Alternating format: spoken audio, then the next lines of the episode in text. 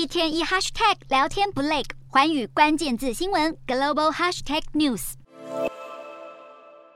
十九号，美国联准会发布俗称“褐皮书”的经济调查报告，指出，在通膨恶化还有升息的影响之下，让企业对需求减弱的疑虑加深，美国经济展望变得更加悲观。尽管目前美国通膨率看似在六月触顶，并且已经连续第三个月下降，被褐皮书解读为是压力有所缓解，但还是高居在百分之八之上，离百分之二的通膨目标还是差了一大截。而联准会最新会议纪要更显示，官员承认通膨下降的速度比预期还要慢。而且价格压力也在广泛的产品类别中持续存在，几乎没有证据能够证明联准会的紧缩政策正在有效抑制物价上涨。而联准会原定十一月开始检视升息何时踩刹车，也因而将延后到十二月再讨论。而十一月一号和二号的会议再升息三码的可能性也提高，更有鹰派官员主张十二月还要再升息三码，如果成真，将会是联准会的第五度激进升息。而联准会理事华勒更表示，目前通膨尚未取得具有意义而且持久的进展，